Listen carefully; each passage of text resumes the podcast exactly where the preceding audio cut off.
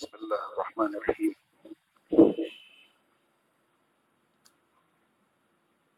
يسبح لله ما في السماوات و وما في الأرض. له الملك وله الحمد، وهو على كل شيء قدير. هو الذي خلقكم، فمنكم كافر ومنكم مؤمن. والله بما تعملون بصير.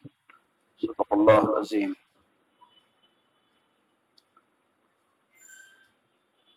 اللہ کی تسبیح کرتی ہے ہر وہ چیز جو زمین میں ہے اور جو آسمانوں میں ہے، اور اسی کی بادشاہت ہے اور تمام تعریف اسی کے لیے ہیں۔ اور وہ ہر چیز پر قدرت رکھتا ہے۔ وہی ہے جس نے تم کو پیدا کیا، پھر تم میں سے کوئی کافر ہو گیا اور کوئی مومن۔ اللہ وسیر اور اللہ تعالیٰ دیکھ رہا ہے جو کچھ تم کرتے ہو۔ یعنی اللہ تعالیٰ تمہارے عمل سے باخبر ہے۔ تو یہ دوسری آیت کی تشریح چل رہی ہے۔ چار ہفتے سے۔ آج کوشش ہوگی کہ یہ مومن کا ٹاپک ختم ہو جائے، پوری آیت تو نہیں ختم ہوگی آج۔ تو دوسری صورت یہاں سے شروع ہوتی ہے، وہی ہے جس نے تم کو پیدا کیا۔ پھر تم میں سے کوئی کافر ہو گیا اور کوئی مومن ہو گیا اور اللہ تعالیٰ دیکھ رہا ہے جو کچھ تم کرتے ہو۔ تو یہ تفسیر چل رہی ہے، اس کے بارے میں میں نے شروع میں بتایا تھا کہ تفسیر کا مطلب ہوتا ہے ایک ایک لفظ کو گہرائی سے مطالعہ کرنا۔ اور آگے جو تفسیر آئیں گی، اس میں انشاءاللہ اتنی ڈیٹیل نہیں ہوگی۔ یہ شروع کے طرف ہیں، اس میں کچھ بنیادی باتیں آئی ہیں، اس لیے اتنا زیادہ ٹائم لگ رہا ہے۔ ایک یا کو جو ہے، یہ پانچواں ہفتہ ہے آج، اور یہ کہ دو ہفتے انشاءاللہ اور لگ جائیں گے اس میں۔ اس کے بعد جو تفسیر ہوگی، پھر تھوڑا ذرا زیادہ وہ اس میں قرآن شریف لیا جائے گا۔ تو اس میں بات ہو گئی تھی کہ حول لذی وہی ہے سمراد کیا ہے؟ حول وہی ہے یعنی وہی سمراد اللہ تعالیٰ ہے۔ تو یہاں پر وہی ہے اشارہ دیا گیا، وہی ہے یعنی وہی ہے جو تمہارا مالک ہے، خالق ہے رادق ہے، جو تمہیں پیدا کرنے والا ہے۔ وہی ہے، کوئی انجان نستی نہیں ہے۔ جس نے تمہیں پیدا کیا یعنی تمہیں پیدا کرنے والا وہ ہے اور تمہیں جو ہے اس لیے اللہ تعالیٰ بتا رہا ہے تمہیں پیدا کیا۔ تاکہ تم سمجھو کہ اس کا تمہارے اوپر احسان ہے۔ کہیں کہیں کو بھی جیسے احسان جتانا کی ضرورت پڑتی ہے کہ میں نے تمہارے ساتھ یہ کیا، تمہارے ساتھ یہ کیا۔ تو اللہ تعالیٰ بھی کہیں کہیں اپنے احسانات کو گناتا ہے۔ تاکہ نمک حرامی نہ کرے انسان۔ تو فرمایا میں نے تمہیں پیدا کیا، وہی جس نے تمہیں پیدا کیا، پھر تم میں سے کوئی کافر ہو گیا اور کوئی تم میں سے مومن ہو گیا۔ یعنی تقاضا یہ تھا پیدا کرنے والے جو اس نے پیدا کیا ہے کہ اس کی عبادت کی جاتی اور سب مومن ہوتے، لیکن تم نے اس کا حق ادا نہ کیا، پھر تم میں سے کوئی کافر ہوا اور کوئی مومن ہوا۔ تو پہلے کافر کی بات ہو چکی ہے۔ اس میں کافر کسے کسے کہتے ہیں؟ ایک حقیقی کافر اور ایک وہ کافر جو مسلمان کفر کرتے ہیں۔ اس کے بارے میں تفصیل سے بات ہو چکی ہے۔ اس کے بعد چل رہی تھی مومن کی۔ اس میں مومن کے بارے میں آیا، کون کون مومن نہیں ہے؟ قرآن میں اللہ نے کن کن کے بارے میں کہا کہ وہ مومن نہیں ہے ارشاد فرمایا، اللہ تعالیٰ نے کہ یہ لوگ کہتے ہیں کہ ہم ایمان لائیں۔ اللہ کی کتاب پر اور آخرت پر اور اللہ پر۔ لیکن حقیقت میں یہ مومن نہیں ہے مومن نہیں تو کیا ہے؟ منافق ہے یعنی منافق ہوگا ذکر وہاں پر۔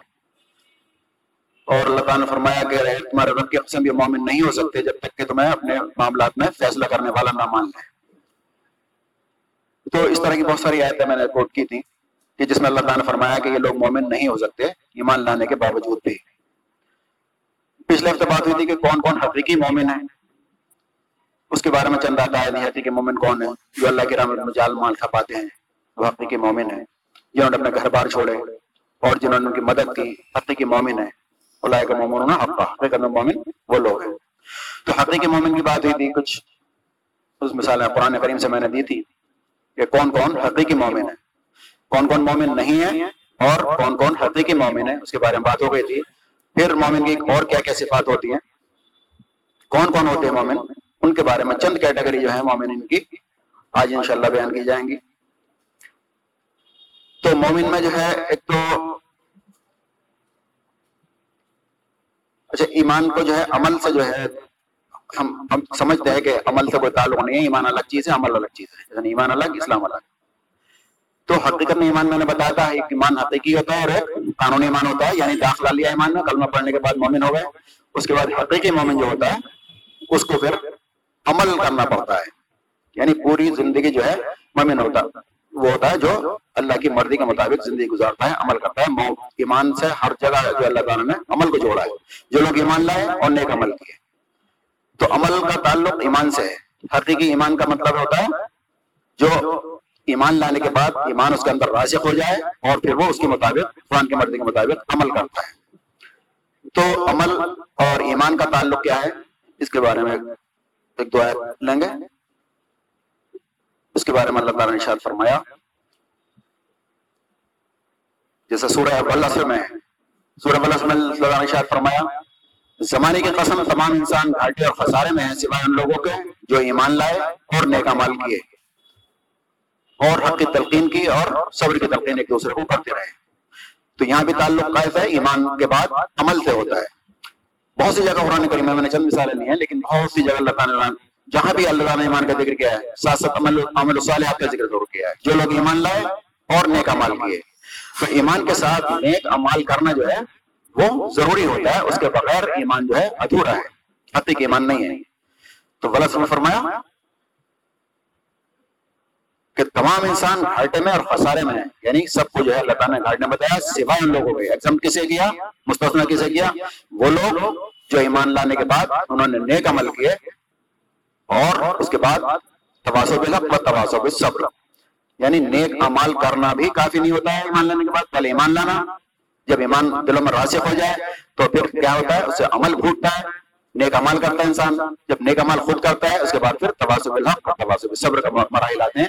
یعنی پھر دوسرے کو حق کی تلقین کرتا ہے۔ حق کی تلقین کرتا ہے، پھر صبر کے مراحل آتے ہیں۔ تو یہاں بھی کیا ہے؟ عمل سے جو جاتا ہے، ایمان۔ اس کے بعد سورہ مومنون میں اللہ نے اشار فرمایا کہ حقیقت میں فلاح پائی ایمان لانے والوں نے۔ یعنی فلاح پانے والے وہ تو خسارے کی بات تھی، تمام انسان خسارے میں ہیں۔ اب یہاں بات ہو رہی ہے، فلاح پانے، فلاح کہتے ہیں، کامیاب لوگ۔ خسارہ یعنی گھاٹا اور فلاح یعنی کامیابی۔ تو گھاٹا اور خسارے میں تھوڑا فرق ہے۔ اور فلاح میں اس میں فرق تھوڑا تھا گھاٹا تو ایک عام لفظ ہے، ہر چیز میں گھاٹا۔ فلاح سے مراد ہوتی ہے آخرت کی کامیابی اور خسارے کی مراد ہوتی ہے بہت بڑا خسارہ، بہت بڑا کام۔ ہے یعنی جس میں آخرت ہماری تباہ ہو جائے۔ تو بظاہر کبھی کبھی کیا ہوتا ہے گھاٹا نظر آ رہا ہوتا ہے لیکن حقیقت میں وہ گھاٹا نہیں ہوتا آخرت کے اعتبار سے، اور وہ نفع ہو رہا ہوتا ہے۔ تو گھاٹے میں اور خسارے میں تھوڑا سا فرق یہ ہے۔ مثال کے طور پر ایک ایک لاکھ روپے آپ نے کہیں انویسٹ کیے انٹرسٹ پہ دیے، وہاں سے ایک لاکھ دس ہزار روپے آ گئے، تو بظاہر وہ نفع ہوتا ہے، لیکن حقیقت میں کیا ہوتا ہے، وہ خسارہ ہوتا ہے گھاٹا ہوتا ہے، کیونکہ آخر خراب ہو رہی ہوتی ہے اس میں۔ یا آپ نے ایک لاکھ روپے دیا کسی کو پریشانی تھی، آپ نے نبے ہزار لے لیے، دس ہزار روپے کم لے لیے۔ تو بظاہر وہ گھاٹا ہے، لیکن حقیقت میں کیا ہوتا ہے، وہ فلاح ہوتی ہے، کامیابی ہوتی ہے۔ تو وہ خسران تھا اور یہاں پر فلاح ہے۔ تو اللہ تعالیٰ رسول مومن نے فرمایا، فلاح پائی ایمان لانے والوں نے۔ یعنی کامیابی ایمان میں ہی ہے۔ جو لوگ ایمان لائے، وہی کامیاب ہوتے ہیں، وہی فلاح پانے والے ہیں۔ لیکن اس کے بعد کیا فرمایا، خالی ایسے نہیں کہ ایمان لے آئے، فلاح پا گئے پھر ان کی صفت بڑھاتا اللہ تعالیٰ جو لوگ اپنی نمازوں میں خوشو اختیار کرتے ہیں خوشو مطلب ان کے دل جھکے رہتے ہیں آج ہی ان کے ساری ہوتی ہے۔ انہیں احساس ہوتا ہے کہ ہم اللہ تعالیٰ کے آگے کھڑے ہیں، اللہ تعالیٰ ہمارا مالک ہے۔ اور آقا ہے، اور ہم بندے ہیں، غلام ہے اس کے۔ اس طرح سے کھڑے ہوتے ہیں، تو جو نمازوں میں خوشو اختیار کرتے ہیں، وہ لوگ اگلی صفت بتائی، جو لغویات سے دور رہتے ہیں۔ لغویات کہتے ہیں، بیکار باتوں کو، جس میں ٹائم ویسٹ ہوتا ہے۔ نہ کوئی دنیا کا کوئی فائدہ اور نہ ہی کوئی آخرت کا فائدہ، ہوتا ہے، اسے کہتے ہیں لغویات۔ تو مومن کی صفت کیا بتائی؟ جو لغویات سے دور رہتے ہیں۔ ابھی مومن کی تمام صفات آ رہی ہیں، اس کو ہمیں اپنا تجزیہ کرتے چلنا ہے ساتھ ساتھ۔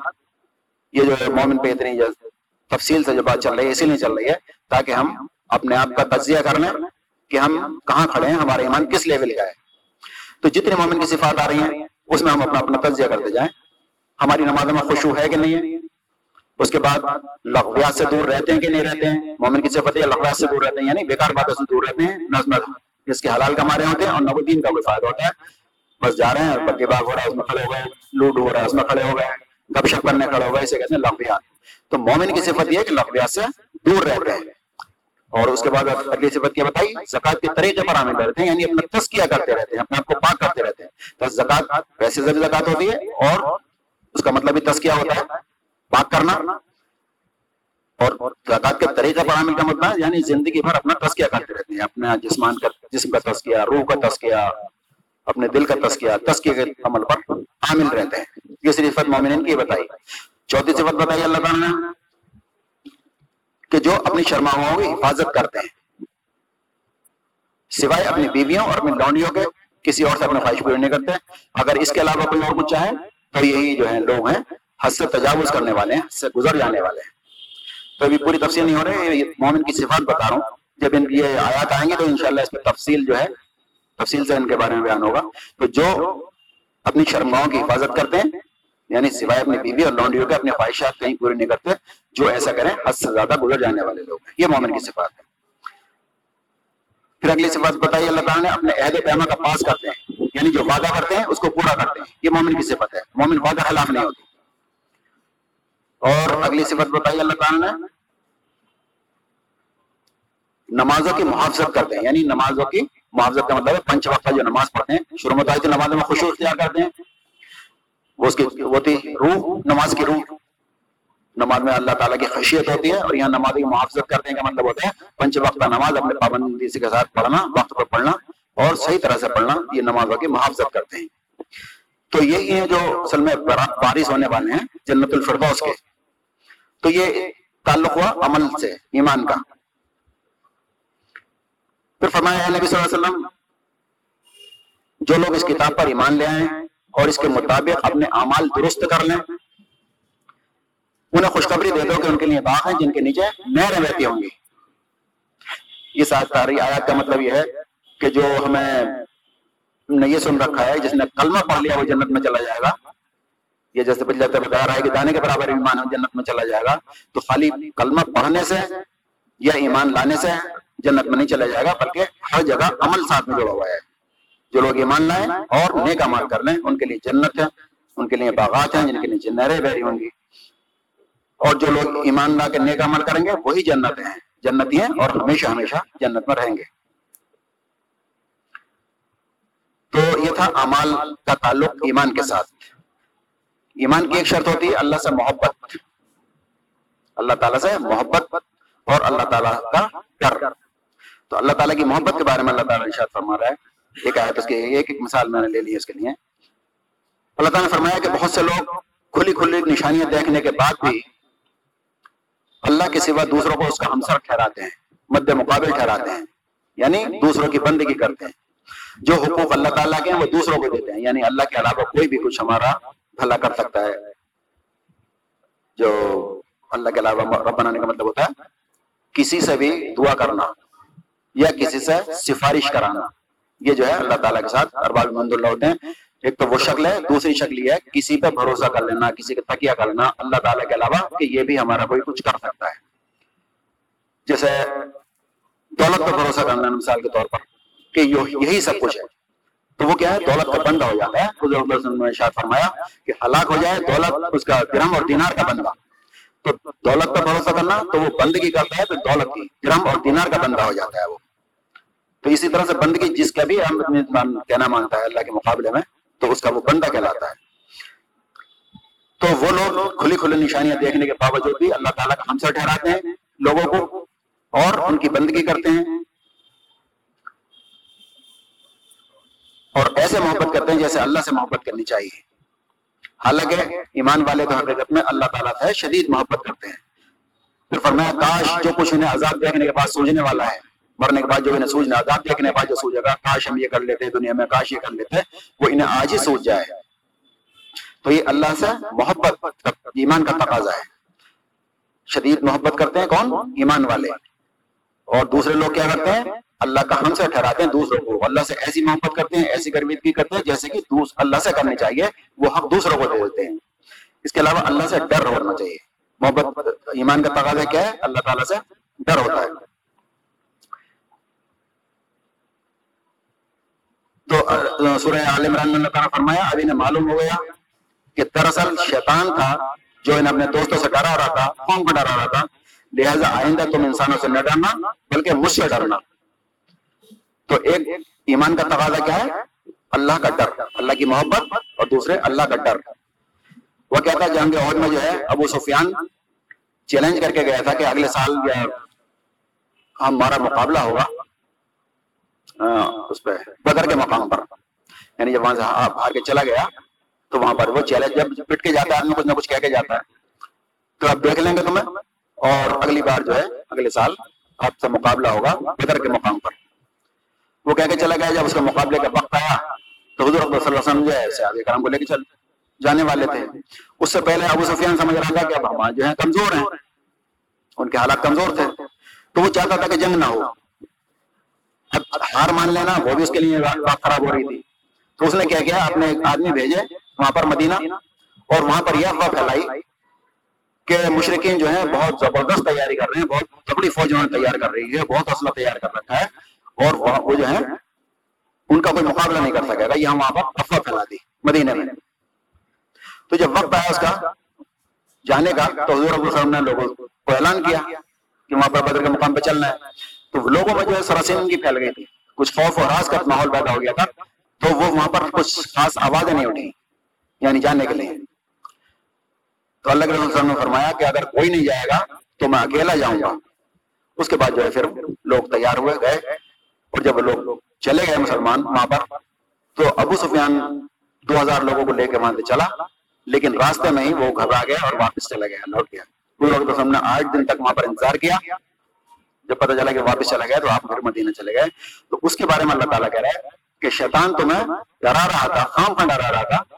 تو تم لوگوں سے نہ ڈرو، بلکہ مجھ سے ڈرو۔ تو مومن کا ایک صفت کیا ہوتی ہے؟ وہ لوگوں سے نہیں ڈرتا، بلکہ اللہ تعالیٰ سے ڈرتا ہے۔ اور ایمان کی ایک حقیقت کیا ہے؟ ایک حقیقت یہ ہوتی ہے جو اللہ تعالیٰ نے سورہ مومن میں ارشاد فرمائی ہے۔ ایک شخص تھا فرعون کے دربار میں۔ تو وہ شخص جو تھا ایمان لے آیا تھا لیکن اپنا ایمان چھپائے ہوئے تھا۔ اپنا ایمان چھپائے ہوئے تھا۔ جب فرعون نے کہا کہ ان کو جو ہے قتل کر دو تو وہ پھر وہ بول پڑا کہ کہ تم کسی کو اس لیے قتل کرنا چاہتے ہو؟ وہ کہتا ہے کہ ایک اللہ کی عبادت کرو، ایک اللہ کو مانو۔ وہ پوری لمبی تقریر ہے۔ تو ایمان چھپایا ہوتا ہے، اس کا مطلب کبھی کبھی ایسا بھی ہوتا ہے کہ حقیقت میں مومن تھا، لیکن ایمان چھپایا ہوا تھا۔ اس کے علاوہ بنی اس میں فرعون کے دربار میں ہی جب موسیٰ علیہ السلام سے وہ مقابلہ ہوتا ہے وہ جادوگر آتے ہیں، مقابلے کے لیے، تو جادوگر کیا کہتے ہیں؟ جادوگر کہتے ہیں، اگر ہم مقابلے میں جیت گئے، تو کیا ہمیں کچھ انعام ملے گا؟ جب مقابلہ طے ہو جاتا ہے، جب لوگوں نے کہا کہ یہ موسیٰ علیہ السلام جو ہے، یہ وہ دکھاتے ہیں، اپنا سا دکھاتے ہیں صاف بن جاتا ہے، بغل میں ہاتھ نکال کے دکھاتے ہیں، چمکنے لگتا ہے۔ تو کہتے ہیں یہ تو جادوگر ہے۔ تو پھر یہ طے ہوتا ہے کہ ان کا مقابلہ کیا جائے۔ جادوگر کو بلایا جائے، جو بڑے بڑے جادوگر جو بڑے بڑے جادوگر اکٹھے ہو جاتے ہیں، مقابلے کا دن طے ہو جاتا ہے۔ تو وہ جو تھے جادوگر، وہ فرون سے کہتے ہیں کہ ہمیں کچھ انعام ملے گا اگر ہم جیت گئے۔ یعنی انعام کے لالچ میں تھا وہ۔ اس کے بعد جب مقابلہ ہوتا ہے تو وہ کہتے ہیں کہ موسا تم ڈالتے ہو یا ہم ڈالیں؟ اپنا آپ جادو تم دکھاتے ہو، پہلے ہم دکھائیں۔ موسا علیہ السلام کہتے ہیں، نہیں، پہلے تم دکھاؤ، تم ڈالو۔ تو جادوگر جو ہے، اپنا وہ ڈالتے ہیں۔ رسیاں ڈالتے ہیں، وہ سانپ بن جاتی ہیں۔ سانپ نظر آنے لگتی ہیں جادو کے زور سے۔ موسا علیہ السلام بھی گھبرا جاتے ہیں۔ موسا علیہ السلام پہ بھی اثر ہوتا ہے۔ تو اللہ تعالیٰ فرماتا ہے کہ نہیں موسا ڈراؤ نہیں، تم اپنا اصا پھینکو۔ موسا علیہ السلام اپنا اصا پھینکتے ہیں۔ اور وہ سارا کا سارا جو ہے، وہ جادو کو نکل جاتا ہے رسے کو نکل جاتا ہے، جو سانپ نظر آ رہی تھی۔ تو دوسرے لوگ تو یہ سمجھے گا یہ چھوٹا جادو تھا، یہ بڑا جادو تھا۔ لیکن جادوگر سمجھ گئے کہ حقیقت میں یہ جادو نہیں ہے۔ وہ جادو کے لمیٹیشن کو جانتے تھے۔ تو وہ سمجھ گئے جادو نہیں ہے یہ۔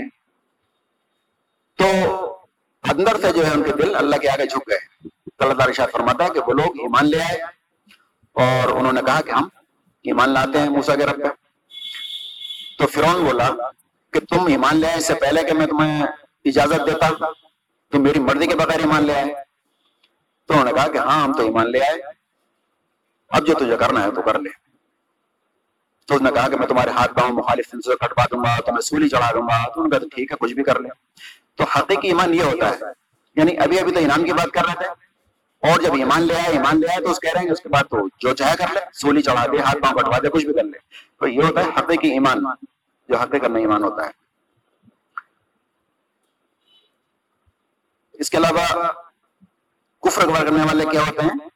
کفر کی رائے اختیار کرنے والوں کے لیے اللہ تعالیٰ فرماتے ہیں، ان کے لیے ہم نے دنیا بڑی دلچسپ بنا دی ہے۔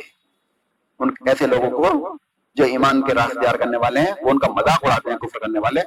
ان لوگوں کو دنیا کی زندگی بڑی محبوب اور دلچسپ بنا دی گئی ہے، جو کفر کا رویہ اختیار کرتے ہیں۔ اور ایمان کا رویہ اختیار کرنے والوں کیا کرتے ہیں؟ ان کا مذاق اڑاتے ہیں۔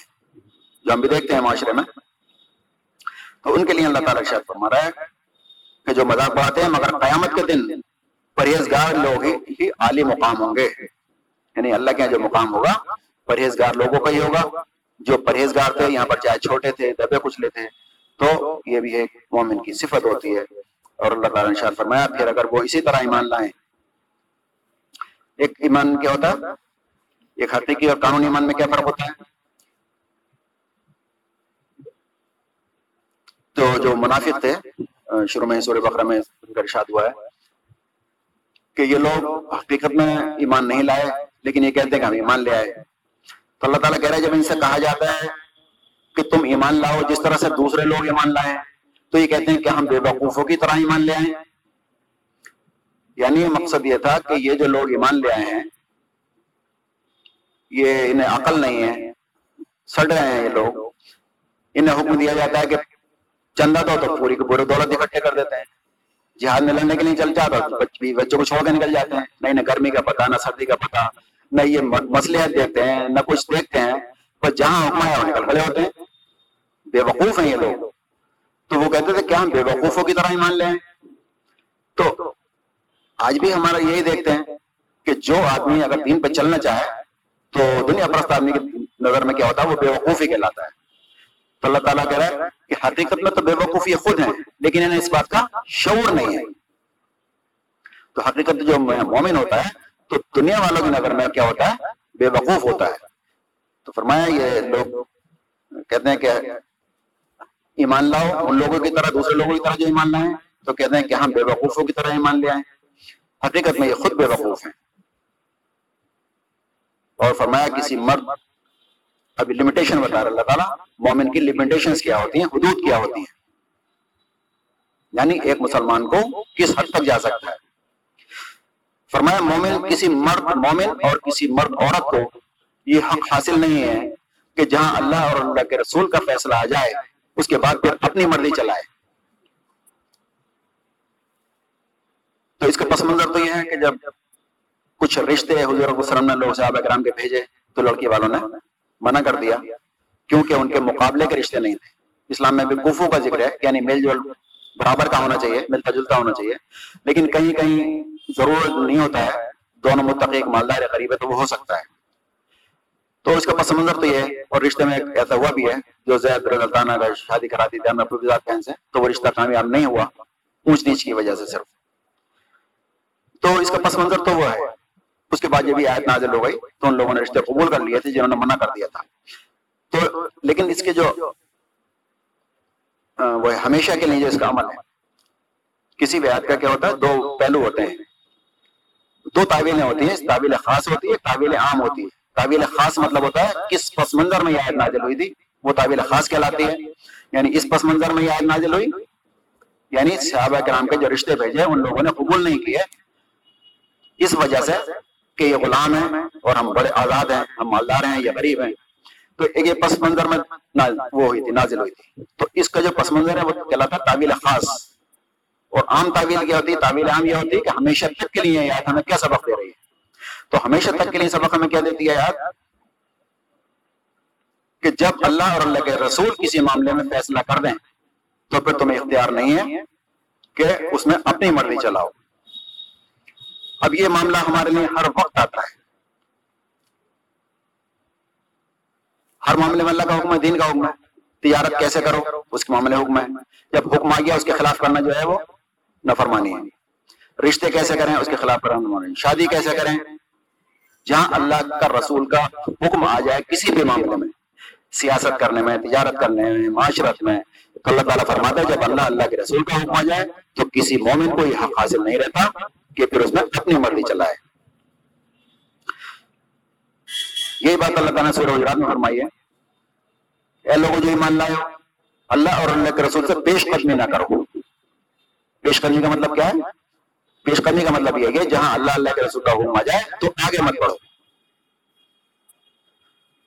بلکہ یہ ہے یہاں تک کہ تم پہلے یہ دیکھو کہ اس میں اللہ اللہ کے رسول کا حکم کیا ہے۔ کوئی بھی مسئلہ تمہارے سامنے اگر آتا ہے ہر وقت کے جو روز مرہ کے بھی معاملے ہوتے ہیں، جو بھی معاملہ آپ کے سامنے آتا ہے، تو اس میں ہر معاملے میں آپ کو یہ دیکھنا ہے، اس میں اللہ کا حکم کیا ہے، اللہ کے رسول کا حکم کیا ہے، اس میں کوئی نافرمانی تو نہیں ہو رہی ہے۔ تو اس کے بارے میں اللہ تعالیٰ نے فرمایا، اے لوگوں جو ایمان لائے ہو، اللہ اور اللہ کے رسول سے پیش قدمی نہ کرو یعنی آگے نہ بڑھو۔ اور دوسری آپ نے فرمایا، کسی مومن کو یہ حاصل نہیں ہے، جب کسی بھی معاملے میں اللہ کے رسول کا اور اللہ تعالیٰ کا فیصلہ آ جائے، تو پھر اس میں اپنی مرضی شامل کرے۔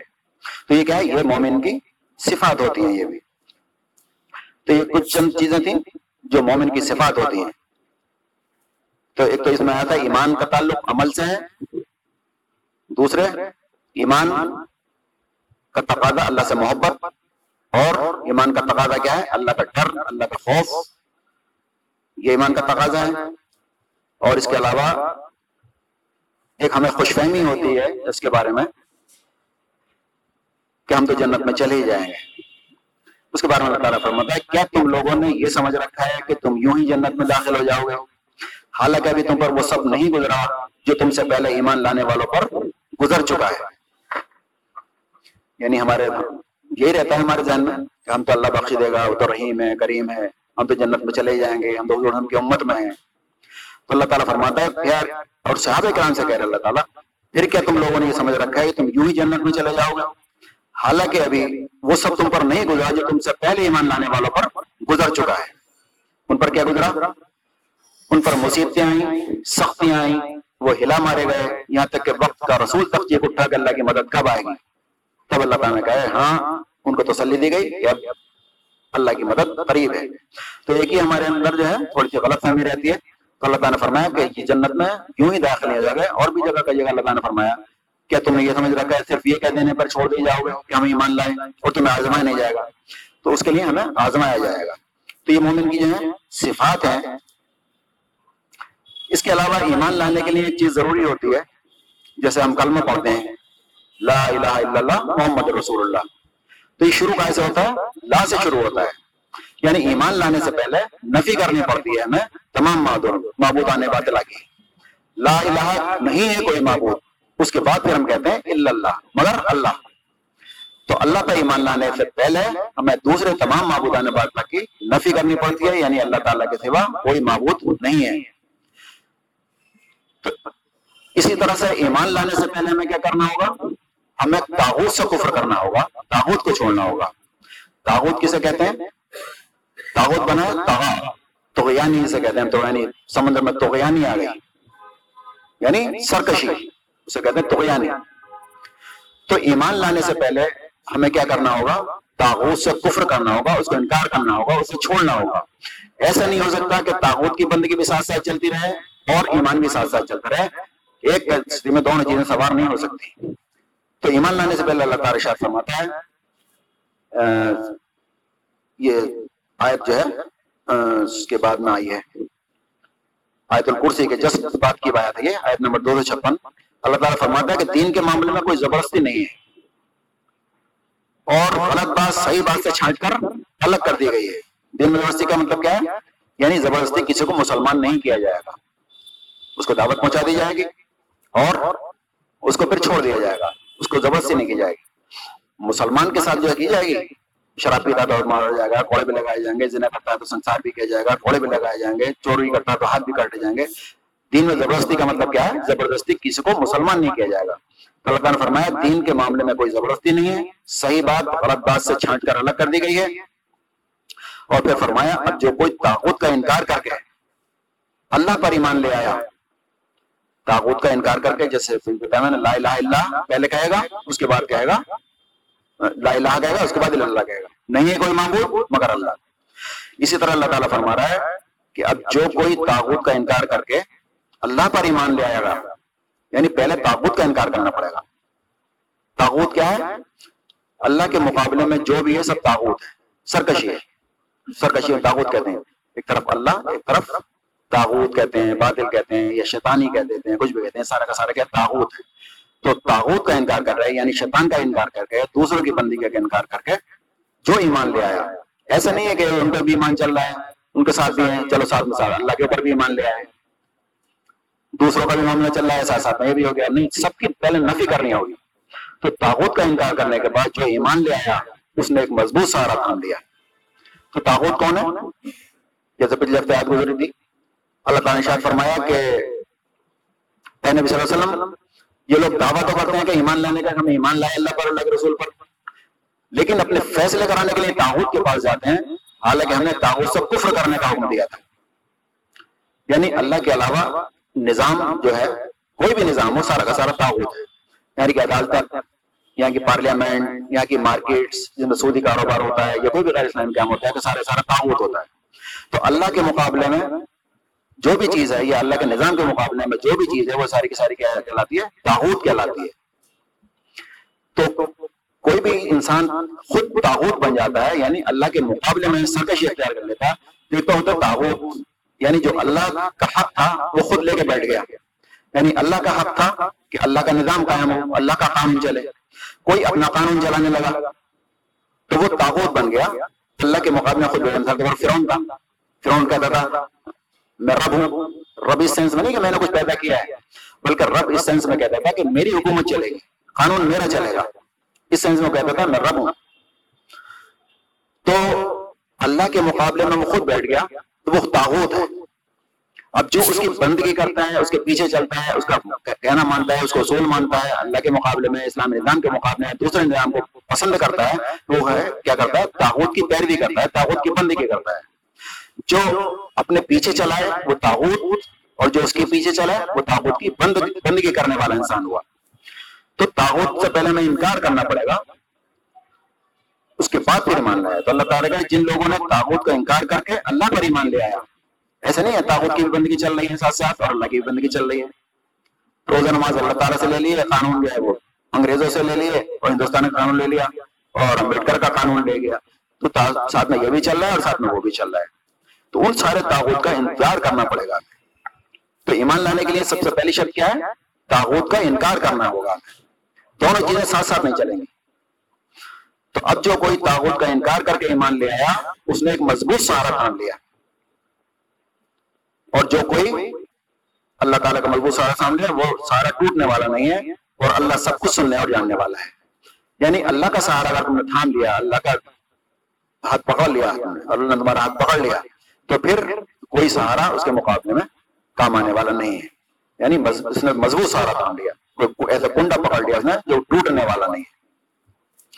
تو مطلب کیا ہوا؟ ایمان لانے سے پہلے ہمیں کیا کرنا ہے؟ سب سے پہلے تاغوت کا انکار کرنا ہوگا۔ تاغوت یعنی اللہ کے نظام کے مقابلے میں جو بھی نظام ہے، اللہ کے مقابلے میں کوئی بھی شخصیت اگر اپنی بندگی کرا رہی ہے، کوئی اپنے پیچھے چلا رہی ہے، کوئی بھی قانون اپنا دے رہی ہے، ہر معاملہ جو ہے اللہ کے مقابلے میں، اللہ کے رسول کے مقابلے میں کوئی بھی حکم، کوئی بھی چیز ہو، وہ سارا کا سارا تاغوت ہے۔ ہماری سیاست ہو یا ہماری معیشت ہو، ہمارے کاروبار ہوں، جو بھی شیطان کے راستے پہ چل رہا ہے، وہ کیا کرتا ہے؟ تاغوت کی بندگی کرتا ہے۔ اور جو اپنا نظام دیتا ہے وہ تاغوت ہے۔ اللہ نے فرمایا کہ تمہاری جو ہے عدالتوں کے پاس میں تم جاتے ہو، تاغوت کے پاس جاتے ہو۔ حالانکہ تاغوت کرنے پہ تمہیں کفر کا حکم دیا گیا تھا۔ تاغوت سے تمہیں کفر کرنا ہے۔ نبی، آپ صلی اللہ علیہ وسلم نے دیکھا کہ جو لوگ دعویٰ کرتے ہیں، ایمان لائے، کتاب پر اور اللہ پر، اللہ کے رسول پر، مگر چاہتے ہی ہیں کہ اپنے معاملات کا فیصلہ کرانے کے لیے تاغوت سے رجوع کریں۔ یعنی غیر اسلامی عدالتوں میں جائیں۔ حالانکہ ان سے تاغوت سے کفر کرنے کا حکم دیا گیا تھا۔ اب شیطان انہیں بھٹکا کر رائے روس، رائے راست سے بہت دور لے گیا ہے۔ تو مومن کی صفت کیا ہوں گی؟ تاغوت سے وہ کفر کرے گا۔ یعنی ہر جگہ یہ دیکھے گا، اللہ کے حکم کے مقابلے میں دوسرا حکم تو نہیں ماننا دوسرے حکم مانتا وہی تاغوت ہے۔ تو ایمان والوں کی ایک صفت کیا ہوتی؟ تاغت کا انکار کرتے ہیں گٹمنڈا نہیں کرتے وہ۔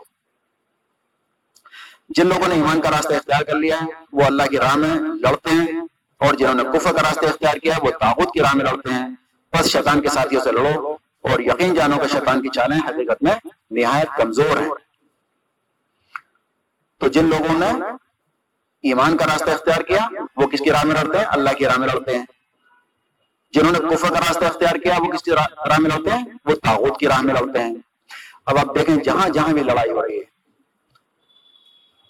افغانستان میں ہو رہی ہے، مصر میں ہو رہی ہے، فلسطین میں ہو رہی ہے۔ تو دو پارٹیاں ہیں۔ ایک تو وہ ہیں جو اللہ کے لیے لڑ رہے ہیں، اللہ کے نظام کے لڑ رہے ہیں۔ حماس ہو اخوان المسلمین ہو، طالبان ہو۔ اب ان کے مقابلے میں جو بھی لڑ رہا ہے، وہ کفر کی راہ میں لڑ رہا ہے۔ وہ تاغوت ہی ہے وہ۔ تو پہچان کیا بتائیے اللہ تعالیٰ نے؟ جو مومن ہوتا ہے، وہ اللہ کے لیے لڑتا ہے، اللہ کی راہ میں لڑتا ہے، اور جو کافر ہوتا ہے، وہ تاغوت کی راہ میں لڑتا ہے۔ جو کفر کا رویہ اختیار کرتا ہے۔ اب وہ ایمان والا بھی ہو سکتا ہے اور کھلا کافر بھی ہو سکتا ہے۔ ایک پارٹی اللہ کے نظام کے لیے لڑ رہی ہے، جو اللہ تعالیٰ نے ہمیں حکم دیا ہے کہ اللہ کا نظام قائم کرو۔ جو شدت کے ساتھ اللہ تعالیٰ نے قرآن بار بار ارشاد فرمایا کہ اللہ کی راہ میں لڑو، اللہ کا نظام قائم کرو۔ ہم نے وسلم کو اس لیے بھیجا کہ تمام دینوں پہ دین کو غالب کر دیں۔ اب ایک پارٹی اس دین کو غالب کرنے کے لیے کوشش کر رہی ہے، جنگ کر رہی ہے، لڑ رہی ہے، تمام جد و جہد کر رہی ہے۔ وہ اللہ کی راہ میں کر رہی ہے، جو بھی اس کے مقابلے پائے گا، وہ کیا ہے؟ کفر کروائی اختیار کر رکھا ہے اس نے۔ تو اللہ تعالیٰ کہہ رہا ہے کہ کافر کیا کرتا ہے؟ تاغت کی راہ میں لڑتا ہے اور مومن کس کی راہ میں رہتا ہے؟ اللہ تعالیٰ کی راہ میں لڑتا ہے۔ تو اب جو بھی اس کے مقابلے میں آئے گا، تو اب یہ تاغت کے جھنڈے اٹھائے گا۔ اب یہاں پر کوئی جنگ نہیں چل رہی ہے، لیکن یہاں پر تاغت ہے، وہ جو نظام ہے وہ تاغت ہے یہاں بھی۔ اللہ کے نظام کے مقابلے جو بھی نظام ہے وہ تاغت ہے۔ اب اس کے نظام کے جھنڈے اٹھاتا ہے، تو وہ بھی تاغت کے جھنڈے اٹھاتا ہے۔ سمجھ رہے ہیں؟ تو یہاں پر ہم جو ہے کم سے کم کیا کر سکتے ہیں؟ پہلے تو ہم سمجھیں برائی کیا ہے، نیکی کیا ہے۔ سب سے بڑی برائی کیا ہے اس وقت؟ اللہ کے نظام کے مقابلے میں شیطان کا نظام قائم ہے۔ یہ سب سے بڑی برائی ہے۔ اور برائی کے لیے اللہ رب نے کیا شک فرمایا؟ فرمایا کہ اگر تمہارے اندر طاقت ہے تو ہاتھ سے روک دو۔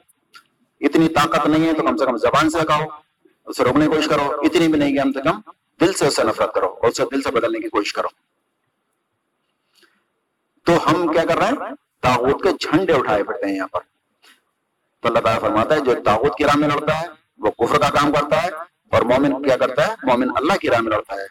جن لوگوں نے ایمان کا راستہ کیا، اختیار کیا، وہ اللہ کی راہ میں لڑتے ہیں۔ اور ہم نے ہر امت میں سے ایک رسول بھیج دیا اور اس کے ذریعے سے سب کو خبردار کر دیا کہ اللہ کی بندگی کرو اور تاغوت کی بندگی سے بچو۔ یعنی صاف صاف اللہ نے کہہ دیا۔ ہم نے ایک رسول بھیج دیا ہر ایک کے پاس اور ان کے ذریعے سے سب کو خبردار کر دیا کہ اللہ کی بندگی کرو اور تاغوت کی بندگی سے بچو۔ اب ہمیں اپنے اپنے جائزے لینے کہ تاغوت کی بندگی کہاں تک ہو رہی ہے اور اللہ کی بندگی کہاں ہو رہی ہے۔ کس کس معاملے میں ہم اللہ کا کہنا مانتے ہیں اور کس کس معاملے میں تاغوت کا کہنا مانتے ہیں۔ جہاں ہمارا فائدہ نظر آ رہا ہوتا ہے ہم ادھر چلے جاتے ہیں۔ اللہ تعالیٰ نے فرمایا کہ محمد صلی اللہ علیہ وسلم تمہارے رب کی قسم مومن نہیں ہو سکتے جب تک کہ تمہیں فیصلہ کرنے والا نہ مان لیں اب ہمیں فیصلہ کرنا اس میں نظر آ رہا ہے فائدہ اسلام کے راہ میں اللہ کے طریقے پر سنت کے طریقے پر ہم ادھر چلے جاتے ہیں کہ ٹھیک ہے بھائی اسلام سے فیصلہ کر لو فائدہ نظر آ رہا ہے ہندوستان کی عدالت میں تو وہاں چلے جاتے ہیں تو, تو فرمایا کہ ہم نے ہر امت کے لیے رسول بھیج دیا ہے اور خبردار کر دیا کہ اللہ کی بندگی کرو اور تاغوت کی بندگی سے بچو اور پھر فرمایا، اس کے بعد ان میں سے کسی کو اللہ نے ہدایت بخشی اور کسی پر ضلالت مسلط کر دی۔ کسی پر ضلالت مسلط ہو گئی، پھر در زمین پھر میں چل پھر کر دیکھ لو تو چھٹلانے والا کو کیا انجام ہوا۔ یعنی اللہ نے اپنے رسول بھیج دیے۔ پھر اللہ تعالیٰ کہہ رہا ہے، کوئی ہدایت لے آیا پہ آ گیا اور کسی پہ ذلت تاری ہو گئی۔ جیسے صاحب نے فرمایا تھا، کوئی تم میں سے کافر ہو گیا اور کوئی تم میں سے مومن ہو گیا۔ یعنی ہدایت اللہ تعالیٰ جو دیتا ہے، کسے دیتا ہے؟ اللہ تعالیٰ فرمایا کہ اللہ تعالیٰ ظالموں کو ہدایت نہیں دیا کرتا، اللہ فاتح کو ہدایت نہیں دیا کرتا۔ ایک ہدایت کے بارے میں تصور یہ کیا ہے ہمارا؟ کہ بھئی اللہ تعالیٰ ہدایت دے دیتا، تو ہم بھی صحیح ہوتے ہیں، صحیح راستے پہ ہوتے جیسے کافر کہہ دیتا اللہ ہدایت دیتا، تو ہم بھی مومن ہوتے تو اللہ تعالیٰ جو ہے، ہدایت کہتا اللہ تعالیٰ؟ کہ منافقوں کو فاسقوں کو، ظالموں کو اللہ تعالیٰ کو ہدایت نہیں دیا کرتا۔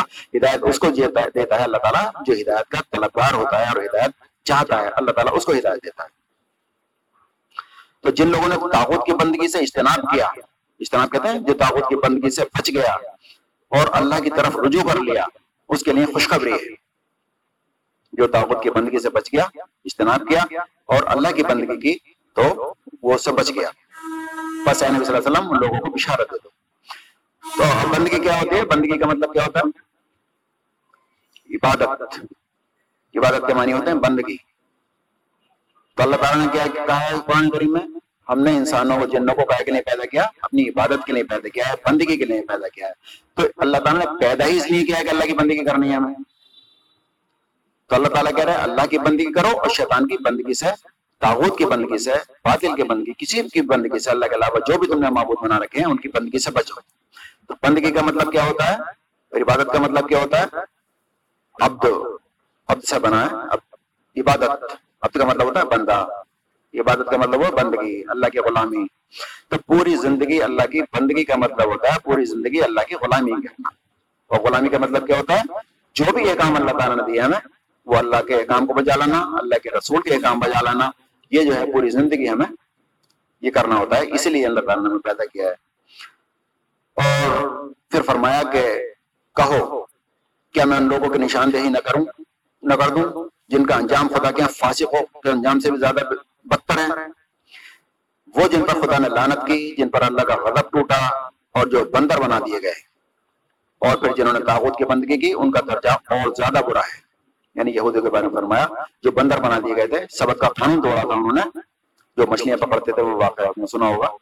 یہودی سمندر کے کنارے رہتے تھے، مچھلی کا کاروبار کرتے تھے۔ سنیچر کے دن کو پابندی تھی کہ سنیچر کے دن جو ہے تم بات کرو گے، کوئی کاروبار نہیں کرو گے، لیکن پھر بھی وہ مچھلیاں پکڑتے تھے پیلے بہانے کر کے۔ تو اب ٹائم لگ جائے گا، پورے واقعے میں۔ تو اللہ تعالیٰ نے پابندی دی کہ مچھلی نہیں، کوئی کاروبار نہیں کرے گا پھر بھی وہ کاروبار کرتے تھے کہ مچھلی آتی نہیں تھی سنیچر کے دن۔ اور دن لگتی تھی تو انہوں نے کیا ہیلا بہانا کیا؟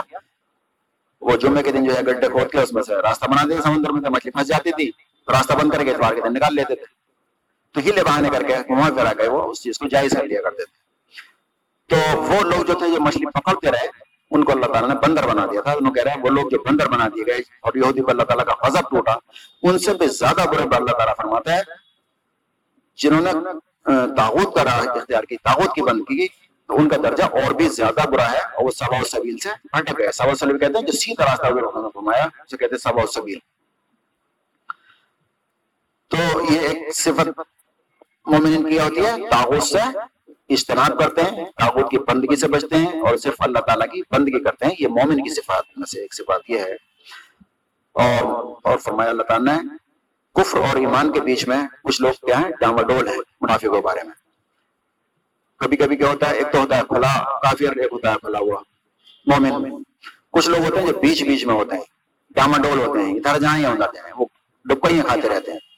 تو فرمایا کہ کفر اور ایمان کے بیچ میں کچھ لوگ کیا ہیں؟ ڈاما ڈول ہیں، نہ پورے ادھر اور نہ پورے ادھر ہیں۔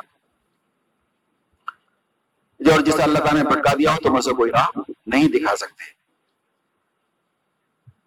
وہ لوگ جو ایمان لائے، پھر کفر کیا، پھر ایمان لائے، پھر کفر کیا اور کفر بہتے چلے گئے، تو اللہ تعالیٰ ہرگز ان لوگوں کو معاف نہ کرے گا اور نہ ان کو سیدھے راہ دکھائے گا۔ تو کبھی کبھی ہوتا کیا ہے کہ ہم ایمان پہ چل رہے ہیں، لیکن کوئی چیز، کوئی مسئلہ ہمارے سامنے آیا، کوئی پریشانی ہمارے سامنے آئی کوئی لالچ ہمارے سامنے آیا، تو اس کی وجہ سے ہم ہمارے ایمان ڈکمانے لگتا ہے۔ کبھی ادھر چلے جاتے ہیں، پھر ایمان نے زور مارا، پھر پلٹ کے آ گئے پھر اس دنیا کے لالچ نے زور مارا، پھر در کر گئے تو وہ کیا ہے کہیں کھاتے رہتا۔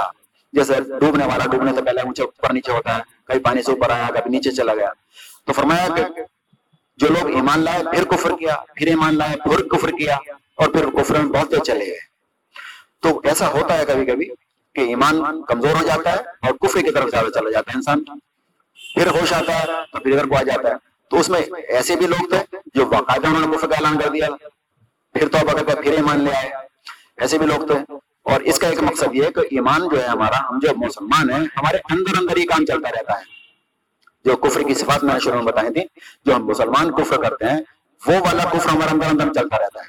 یعنی اللہ کی آیت کا انکار پریکٹیکل انکار کرنا اس کو نہ ماننا ہدایت سے منہ موڑنا ریاکاری کرنا یہ ساری جو صفات کفر کی کرنی آئی تھی تو وہ چیزیں ہمارے اندر اندر چلتی رہتی ہیں کبھی ہمارا ایمان بڑھ جاتا ہے ایمان کی طرف چلے جاتے ہیں کبھی ہمارا ایمان کمزور ہو جاتا ہے کفر کی چیزیں جو ہمارے اندر بڑھنے لگتی ہیں تو اندر اندر ہمارا یہ معاملہ چلتا رہتا ہے تو پھر انسان یا تو ادھر چلا جاتا ہے پھر انسان یا ادھر چلا جاتا ہے تو کچھ لوگ ہوتے ہیں جو کفر کی طرف ہی چلے جاتے ہیں یعنی وہ ڈوبے جاتے ہیں۔ کچھ لوگ ہوتے ہیں پہی مکھا دکھاتے باہر نکل آتے ہیں، کچھ لوگ اس میں ڈوبے جاتے ہیں۔ تو فرمایا وہ لوگ جو ایمان لائے، پھر کفر کیا، پھر ایمان لائے، پھر کفر کیا، اور کفر کی حالت میں پھر بڑھتے چلے گئے۔ یعنی کفر کی حالت میں جان دے دی، اللہ تعالیٰ ان کو ہرگز معاف نہیں کرے گا۔ تو یہ ایمان والوں کی صفات تھی تو یہ آیت چل رہی تھی، کچھ لوگ تم میں سے مومن ہیں اور کچھ لوگ کافر ہیں۔ تو یہ کافر کی تفصیل سے بات ہو گئی تھی۔ کفر ہم جو کرتے ہیں، کیا کیا کرتے ہیں؟ اور ہم مومن منافقت کے کون سی حرکتیں کرتے ہیں؟ حقیقی مومن کون ہوتے ہیں؟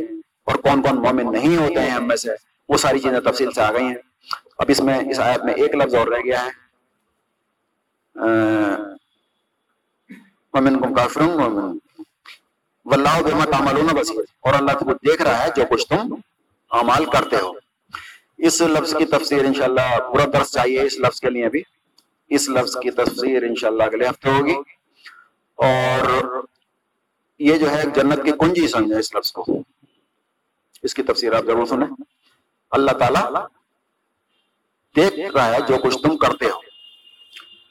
تو یہ اس کے لیے پورا درس چاہیے۔ انشاءاللہ اگلے ہفتے میں درس ہوگا۔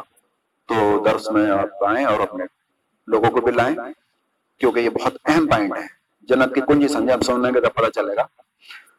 تو یہ مومن کے بارے میں سے بات ہو گئی۔ مومن کسے کہتے ہیں؟ اور حقیقت میں مومن کون نہیں ہے؟ کون مومن ہے؟ کون کون سے ہم کفر کرتے ہیں؟ کون کون سے نفاق کرتے ہیں؟ یہ ساری چیزیں تفصیل سے آ گئی ہیں۔ اب اگلے ہفتے ہوگا کہ جو کچھ تم کرتے ہو اللہ تعالیٰ دیکھ رہا ہے۔ تو اس کے لیے اگلا ہفتہ جو ہے انشاءاللہ وہ ضرور تشریف لائیں اور اپنے ساتھیوں کو بھی لائیں، کیونکہ یہ ایسا پوائنٹ ہے جو بہت اہم ہے اور اس کو سمجھنے کے بعد، اس پہ عمل کرنے کے بعد انشاءاللہ جنت میں جا سکتا ہے انسان۔ بہت اہم پوائنٹ ہے تو یہ تفصیل سے بات ہوگی اس کے بعد جو درد ہوگا، پھر وہ اتنی گہرائی سے نہیں، جو کہ پوائنٹ میں پانچ، چار چار ہفتے ہو گئے۔ تو انشاءاللہ جو تھوڑا روانگی کے ساتھ ہوگا۔ تو اب اس مومن کے بارے میں، منافقوں کے بارے میں، کفر کے بارے میں اگر کسی کے ذہن میں کوئی سوال ہو تو وہ کر لیں۔ اور ایک بات یہ ہے کہ کوشش کریں درس میں ٹائم سے آنے کی، انشاءاللہ مغرب کے بعد، نماز کے بعد دس پانچ منٹ کے بعد شروع ہو جائے گا۔ تو پوری کوشش کریں۔ اور کوشش یہ کریں، اگر ہمیں اچھا لگ رہا ہے تو ہم دوسروں کو بھی لائیں۔ ہمیں دیکھا کچھ لوگ کیا دوسروں کو سے کہنے میں کچھ شرم سی محسوس ہوتی ہے، ایسا لگتا ہے کہ کچھ سے برا نہ لگے یا ہمارے پر کوئی احسان ہوگا۔ حالانکہ آپ جتنے لوگ ہیں، ایسے بلانے سے ہی آئے ہیں۔ اور جب کسی سے آپ کہتے ہیں تو وہ اپنے لیے کچھ نہیں کہتے ہیں کچھ مانگتے نہیں ہیں، کچھ دینے کی بات کر رہے ہوتے ہیں اسے۔ اللہ کے لیے بلا رہے ہوتے ہیں۔ ہم اس کو کوئی مانگتے نہیں ہے۔ تو کوشش کریں دو تک بات پہنچائیں اور ان کو درس ماننے کی دعوت دیں۔ تو اب جو بھی اس کے بارے میں سلسلے میں کوئی سوال ہو، وہ کرنا ہے انشاءاللہ۔ ایک گھنٹہ تقریباً ہو چکا ایک گھنٹے کا ٹائم ہے۔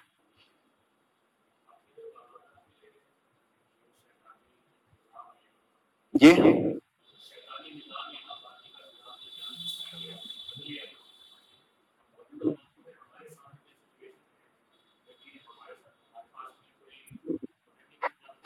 جی۔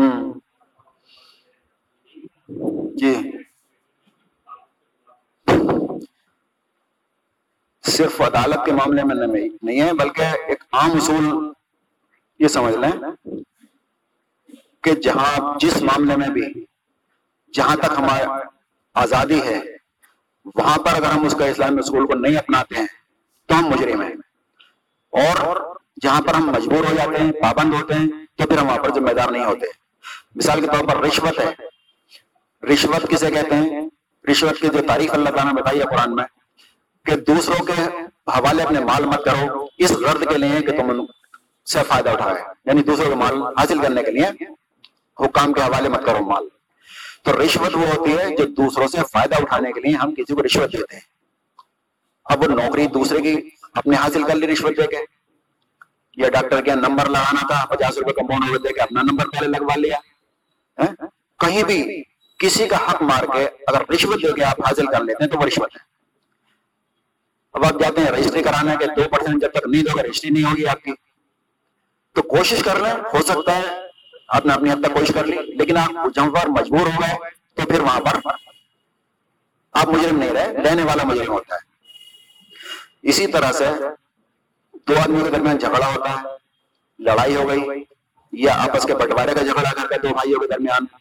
تو ہم یہ دیکھیں گے، ابھی جو آئے تھے یہ تو سنی ہم نے۔ جب اللہ اللہ کے رسول کے معاملے میں فیصلہ کرتے ہیں تو کسی کو حق حاصل نہیں رہتا کہ پھر اس میں اپنی مرضی چلائے۔ اللہ نے فیصلہ کر دیا کس کو کتنا ملنا ہے۔ اللہ کے رسول نے بتا دیا کس کو کیا ملنا ہے۔ تو اب تنازع اگر ہو گیا آپ کے درمیان میں تو ہمارا کام کیا ہے؟ اللہ اللہ کے رسول کی طرف پڑھ جائیں، کسی عالم کے پاس جائیں کہ مولانا، یہ اللہ کا کیا کہتا ہے اور اللہ کے رسول کیا فرماتے ہیں؟ قرآن کا حکم ہے، یہ حدیث کا کوئی حکم ہے اس کے معاملے میں؟ وہ اس کے حساب سے ہم فیصلہ کرائیں۔ اگر ایک پارٹی چلی جاتی ہے دوسری، تو پھر آپ کی مجبوری ہو جائے گی، پھر آپ کو اس میں لڑنا پڑے گا۔ کوشش یہ کریں کہ جہاں تک بھی آپ کوشش کرتے ہیں کہ فیصلے اپنے اللہ اللہ کے رسول کے حساب سے کرائیں۔ کیونکہ آپ کو حکم یہ دیا گیا ہے کہ تاغوت کے پاس نہ جائیں۔ مجبور ہو جائیں تو پھر وہ آپ کی مجبوری ہوگی۔ لیکن پوری حت الامکان کوشش کریں۔ اور پھر اگر کوئی چلا بھی جاتا ہے تو پھر اللہ کا حکم یہ ہے سورج رات میں کرنا جو دو مسلمان گروہ آپس میں لڑ جائیں تو ان کے درمیان فیصلہ کرا دو۔ یہاں تک کہ وہ اللہ اللہ کے رسول کی طرف پلٹ آئیں یعنی صحیح فیصلے کی طرف پلٹ آئیں، جن کے حساب سے جو فیصلہ ہو رہا ہے اس کی طرف پلٹ جائیں۔ لیکن اگر ایک پارٹی نہیں مانتی ہے زیادتی کرتی ہے تو اللہ تعالیٰ فرماتا ہے پھر زیادتی کرنے والوں سے قتال کرو لڑو یعنی اگر دو پارٹی ایسی ہوتی ہیں ایک آدمی نہیں مانتا ہے تو اگر اکیلے لڑ سکتے ہو اکیلے لڑو۔ اتنی طاقت نہیں ہے تو پورے محلے والوں کے اکٹھے کرو جماعت اکٹھی کرو دیندار لوگ جو بھی تمہارے ساتھ ہو ایک جماعت بن کے پھر اس کے خلاف لڑو۔ اللہ تعالیٰ کا حکم یہ ہے۔ تو جو پارٹی جا رہی ہے اس کے خلاف پھر ایک جٹ ہو جائیں۔ جو باطل پہ ہے اس کے خلاف لڑیں۔ جو حق پہ ہے اس کا ساتھ پہ۔ یہ پھر اور دوسرے مسلمانوں کا بھی فرض بن جاتا ہے۔ تو یہاں جو مجبوریاں ہیں، تو مجبوری میں آپ اس وقت بری ہو سکتے ہیں جب آپ نے حق الامکان اپنی کوشش کر لی، لیکن آپ کا کام نہیں ہو رہا ہے۔ آپ کا جائز کام ہے، نہیں ہو رہا ہے، مجبور ہے تو وہاں پر آپ ہو جائیں گے۔ یہ۔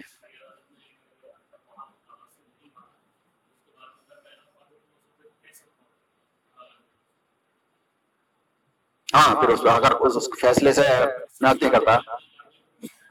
ہاں فیصلہ نافذ کرنے کی پاور نہیں ہے۔ بھائی آپ مولانا کے پاس گیا انہوں نے کہا بھائی اس کے حصے میں جاتا ہے، اب وہ نہیں دیتا، تو اس کے پاس پاور تو نہیں کہ وہ دلا سکے۔ تو اس کے فیصلے کے لیے پھر ہمیں جانا پڑے گا کہ بھائی یہ فیصلہ ہوا ہے، اس کا امپلیمنٹ آپ کرا دیں پولیس کے پاس جائیں۔ اور نہیں ہے تو اس کے لیے پھر کوشش کریں اس نظام کے لیے ہم کوشش کریں، اصل تو کام یہی ہے نا ہمارا۔ جو نظام نہیں ہے، اس کے لیے ہمیں کوشش کرنی ہے، جدوجہد کرنی ہے۔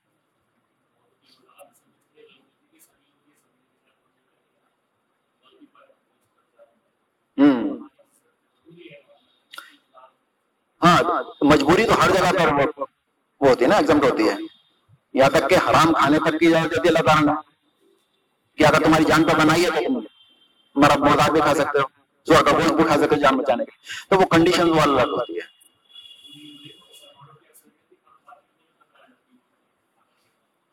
ہاں وہی تو مسئلہ ہو رہا ہے۔ وہی ہماری من کی کمزوری ہے۔ اللہ تعالیٰ فرماتا ہے کہ تم حق بات کہو اور حق بات کا ساتھ دو۔ چاہے معاملہ تمہارے رشتے دار کا ہو، بات انصاف کی کہو اور پھر یہ مطلب ہے کون غریب، کون مالدار ہے۔ اگر مالدار حق پہ اس کسی کا ہو، غریب حق پہ اس کسی کا ہو۔ اللہ بہتر جانتا ہے کہ تمہارا کون بہتر ہے۔ ٹھیک ہے، اور کوئی سوال؟ دعا کرنے پھر۔ اللہم صلی اللہ محمد وعلا۔ جی، اللہم بارک اللہ محمد۔ ربنا آتنا في الدنيا حسنة وفي الآخرة حسنة وقنا عذاب النار. ربنا ظلمنا أنفسنا وإن تغفر لنا وترحمنا لنكن من الخاسرين آمين يا رب العالمين